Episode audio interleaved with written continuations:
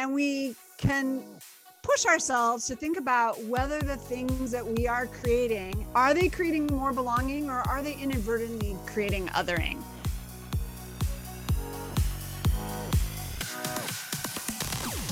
This is Skilled by Design, a podcast for experienced designers and product managers that want to deliberately grow their skills and become better humans in the process. I'm your host, Tommy Bay, and today I'm talking with Dr. Susie Wise. She is a designer and educator based at the D School at Stanford, where she has been involved from the beginning. And we'll let her tell us more about that. But thank you so much, Susie, for taking some time to talk to me.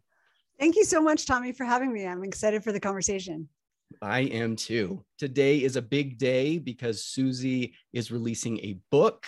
It's called Design for Belonging How to Build Inclusion and Collaboration in Your Communities. I've had a chance to look at this book. It's it's beautiful and great content. So congratulations.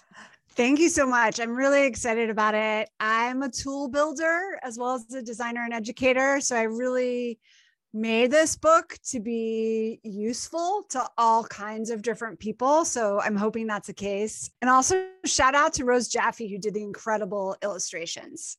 Yeah, they are really cool. Today, you might have guessed from the title of her book, but we we're going to talk about belonging and some of the skills involved in belonging. But before we get into that, uh, why don't you tell us a little bit about uh, the D School for anybody who doesn't know about it? Sure, great. So the D School is an interdisciplinary institute at Stanford University. It was started, you know, in the 2004 to 2006 zone. It's hard to precisely get its, you know, inception point because it was brewing. Uh, design had been a tradition at Stanford for a really long time, sitting at the intersection of art and engineering.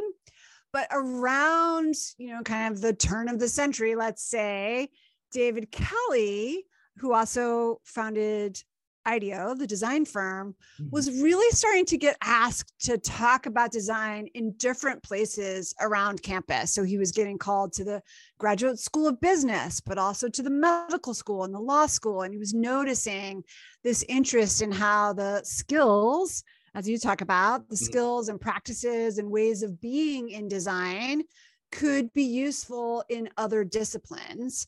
So he was intrigued by that. And then other educators, as well as students, importantly, at Stanford, were really interested in the kinds of immersive experiential learning that we are starting to offer. Um, so it was created as this interdisciplinary institute. It means that students from all seven schools, as well as now increasingly undergrads, get to take courses at the D school, which makes it really interesting because it means that in every class, your teams are interdisciplinary. And that is, of course, a driving force behind creativity and design. And it also, to your point about skills, it kind of sets you up to need to build your human skills to be mm-hmm. able to function as part of interdisciplinary teams. I love that you uh, call them uh, human skills. I'm hearing more and more it's it's human skills or power skills or uh, you know real skills. What a fun thing to like be involved in yeah, absolutely. And I'll say in the early days, so I was at Stanford and I was taking the product design courses as part of working on my doctorate. And so that's how I kind of fell into the crew of folks that were starting to build the D school. And I mm. found that I had a background in software before going to graduate school, working on game design and developing software in the museum field. And I had a kind of intuitive way that I worked that was grounded in what I would learn to call human centered design. Mm. Um, but I had never called it that and I hadn't been formally trained. So discovering this method that is empathy driven, focused on prototyping, learning with and from people in the real world felt really resonant for me and i just i wanted to be a part of it and since i was in the graduate school of education i ended up founding and leading the k-12 lab where we looked beyond the walls of stanford but really started to think about how design thinking and the methods and practices that we were building at the d school how they could start to show up in k-12 classrooms and whole schools across the country. Uh, speaking of belonging and being able to to find a place and and build some community there. Very yeah, I, and, and you're exactly right. It was kind of that embrace for me of like, wow, these are people that move in ways that I like to move and that want to support creative work yeah. in ways that I want to support it. And I almost, I, I honestly think that part of founding the K 12 lab was for me a little bit a nod to my eighth grade self. I was a project based kid who kind of couldn't sit still in class. And so it was often like outside of class, you know, running the canned food drive or planning events or working even back then on racial equity challenges. And those kinds of projects really spoke to me in a way that just sitting in class was difficult.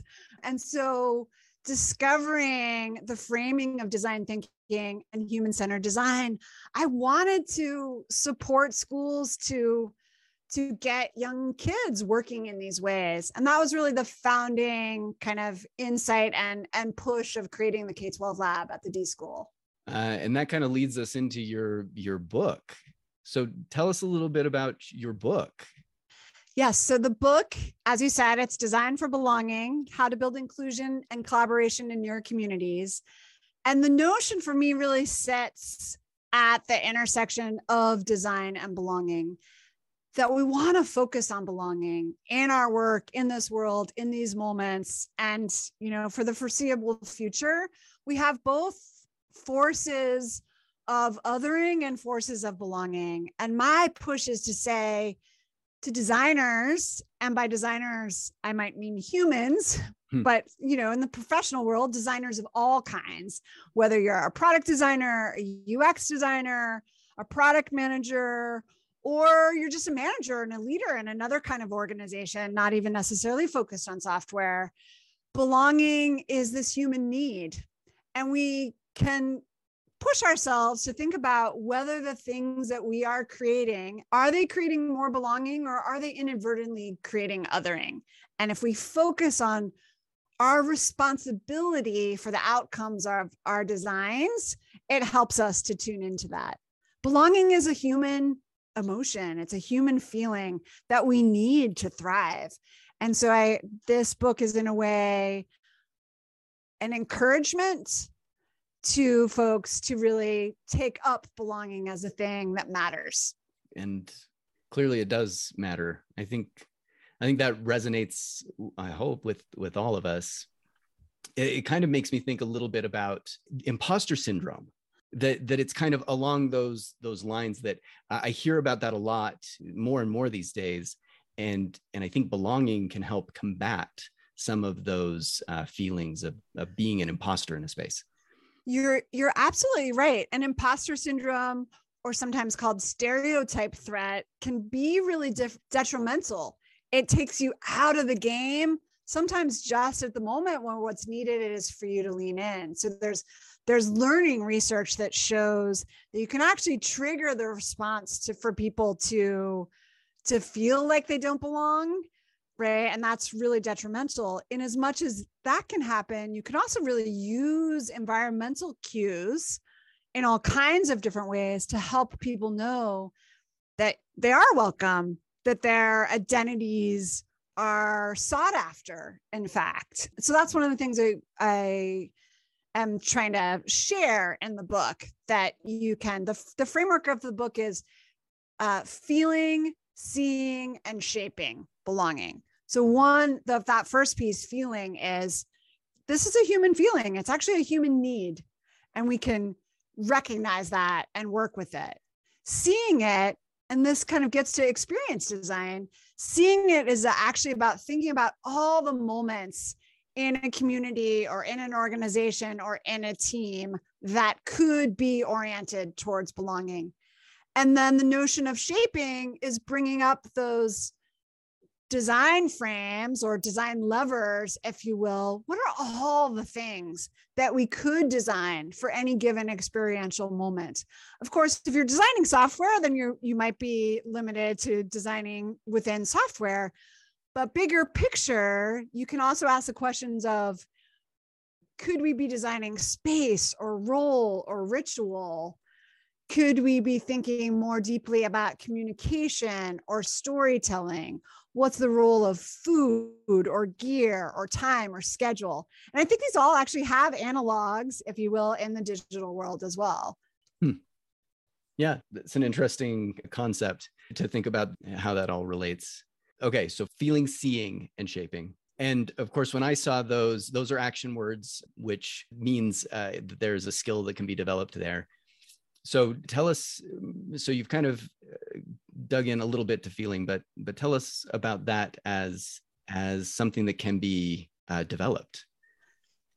Yeah. So part of that is the paying attention which i think comes from design. It's the orientation to say wow what in this context is somebody feeling? I want to pay attention to that and notice is it moving towards belonging or is it moving towards what we some I sometimes call out as the opposite of belonging which is othering being made to feel that you're not wanted or that you're not meant to be included here. Um, so paying attention to the feeling situates you to how are you and others doing in this particular space. It's really important. And ultimately when we think about experience design we have to remember that we're that's ultimately the outcome of whatever is created are a set of feelings in the real world. And so it makes a ton of sense to pay attention to that. And and so i would say from a skills perspective the the core piece there is is the paying attention skills. Sometimes i call that notice and care right? Mm. there's the noticing but then there's also the following through to care about what the outcome actually is is really important I like that. There, there are so many skills that fall into that umbrella of caring that that we don't think about a lot, but it's it's true. Uh, you have to make that decision to like, okay, I noticed, but I care enough to now do something about that. Yes. In in some spaces the word empathy can get overused. I think it's still a really important word. Mm. And I like to add the word care. It's it's a very direct word and it points you to your own humanity, which matters in reminding people to feel into whatever moment they're designing. How, how does it strike? I know that you work in this space. What does it sound like, or how do you take up the idea of feeling and what that might look like in the kind of work that you do? Yeah, it's that's a great question. I I see it in in two major pieces. The first would be in trying to empathize with my end user or our customers. We're in business, but we are doing something for someone else, for this other group, and being able to to feel what they're feeling or or you know to to think about if we're inviting them to to belong to something you know the bigger picture type of thing but then there's also the community of our workspace of our teams and mm-hmm. how we are going to work together to build something.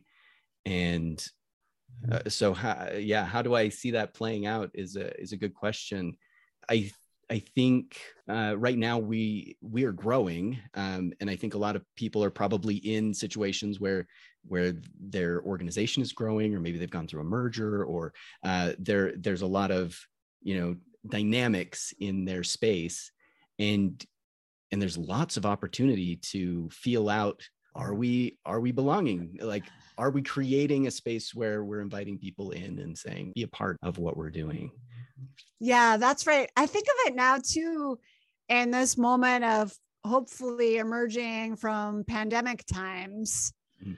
and questions around returning to work or in relationship to the great resignation the the way in which people are questioning the value of work and and how we work together i think we have an interesting moment to dig into the how of how we work together. It's not just about like are you remote or not? It's actually how do we get to work together no matter what platform we're using or whether we're in a conference room together the how and ensuring that we feel into that again back to the feeling that we feel into the how of working together and are able to say what is and isn't working that in some ways is an interesting measure of belonging. I talk about it a little bit in the book as one of the important moments of belonging is what you might call a moment of dissent, or another way to say it is a moment of feedback. How do we raise our hand and say, gosh, actually, this isn't working for me on this team or in these ways that we're working? that's a really interesting measure of belonging because you're not going to raise an issue if you don't feel like there's something there that you're wanting to be a part of and potentially improve. Huh. Yeah. It's a little uh, paradoxical. Right? Yeah. Uh, I think it's a right. I think it's an interesting thing to think about. And it's a measure of it can be a measure of commitment, but uh, it also can be a measure of the awareness of the organization as a whole to take up any kind of feedback, positive or negative, and be able to work with it in a straightforward way. Yeah. Yeah. So, so how do so how does this relate to seeing? What's the difference between the feeling and the seeing? Yeah. So you start with the feeling, and then the seeing is the opportunity to say, what kinds of moments are there where people are feeling more or less belonging? To name it in its specificity. So I think of one of the important skills actually in the seeing is being really concrete about what you're seeing and what kind of a moment it is. So that's bringing forward the notion from experience design that we have a kind of whole journey in an organization. We can think about some important moments and in the chapter about seeing, it is really about the kinds of moments that we can pay attention to. Some jump right out, like the welcome or the entry or the joining.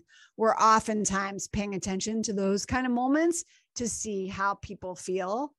But there are other moments too. The how do you grow? How do you persevere? What does flow look like?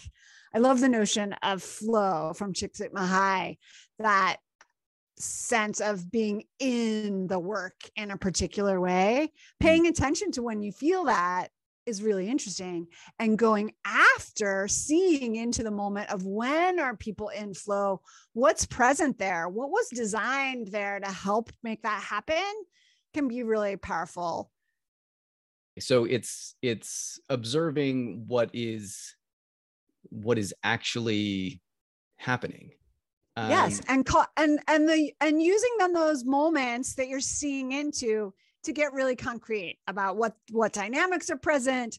You may be looking even into what skills are present, what tools are present. You can look at it at any moment and a lot of different levels. Uh-huh. And then that sets you up to do that third piece. If we're thinking feel, see, shape, to then shape because you can say, wow, this particular moment, the moment of flow, we thought we were flowing and then it fell off. What happened? What shaped that?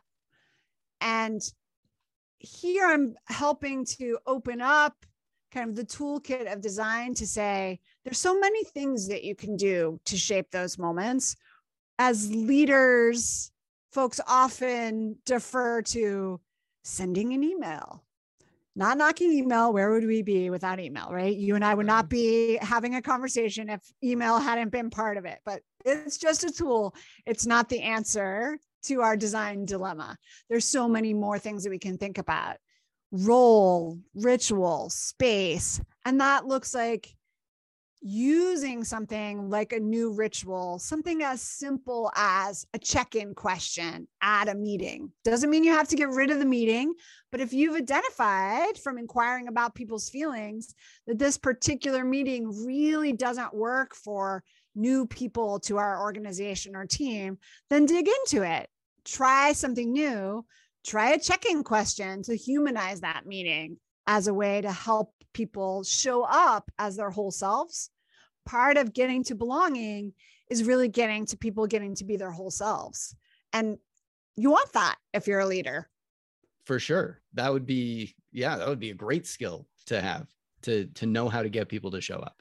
Yeah, a lot of what you're saying feels like a framework that can easily be applied to so, the research that uh, is already being done or, or that we feel like should be uh, happening as as we're trying to build things like what we would typically call like UX research.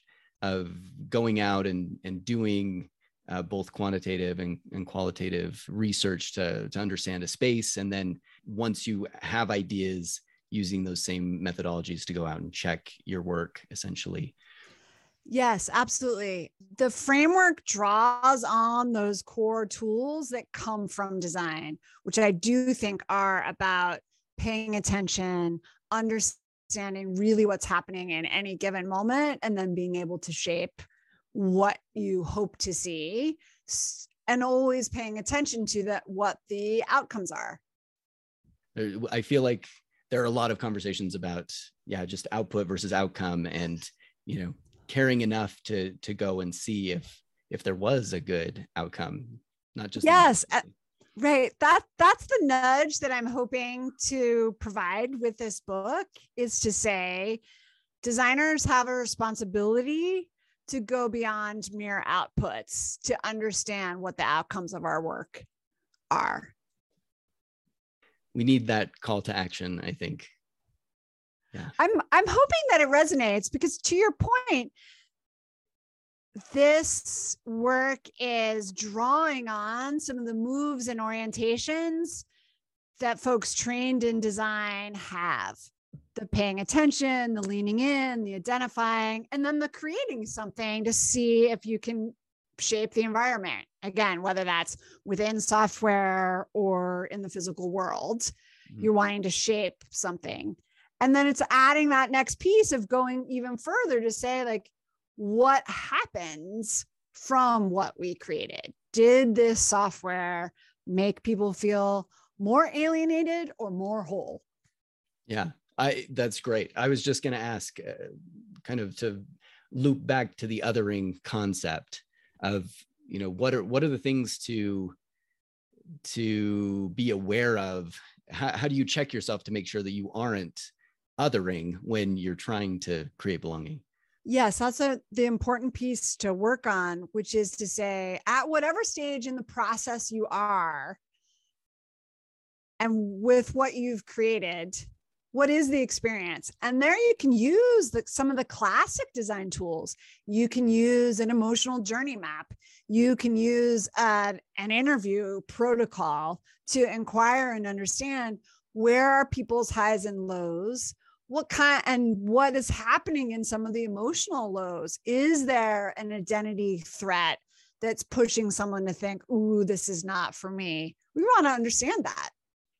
That's fascinating stuff. It's such a great such a great topic. Uh, and uh, yeah i guess to to kind of wrap things up what what advice after hearing all of that what advice would you give somebody who says yeah i want to I want to create more belonging and I, I want to do these things. Uh, I want to develop these skills. What would you suggest that that we could do today to to start us on that journey? One of the tools in the book that I really love that I would suggest for anybody to use as a starting point is actually to look to yourself and do a map of the places and spaces that you are in in your own life. So, whether that's in your town, your job, places you are with your family, to map where are the places where you feel strong belonging and where are the places where you don't so much. And then dig into those places of belonging and look at what's actually being created there that is inviting you in, that's encouraging you to show up as your whole self or to give feedback when you need to.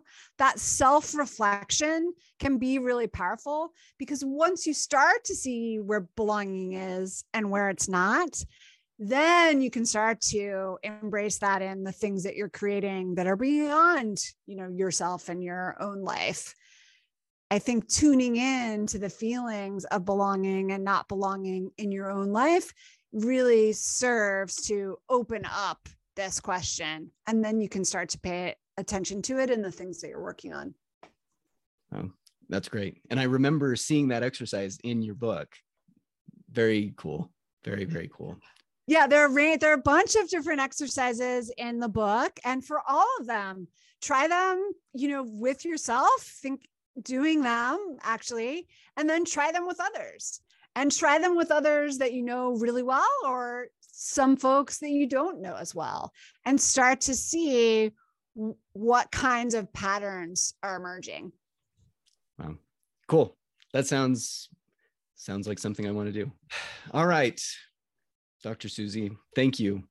This has been so awesome. Uh, if people want to learn more about you and the stuff that you're doing, or they want to find your book, uh, how can they get a hold of you? Yes, you can check out um, the Stanford D School website, which is dschool.stanford.edu, or you can check out my Design for Belonging website, which is just designforbelonging.com. Both of those are excellent. I'm also on Twitter at, at Susie Wise and on Instagram at, at Susie B. Wise. Nice. Okay. Thank you again so much. I appreciate it. Thank you. And thanks to you, listeners, for joining us. Remember to share this episode with someone who would enjoy learning about belonging. And if you have a minute, you can rate the podcast as well. It helps others to find us. Thanks again, and we'll see you next time on Skilled by Design.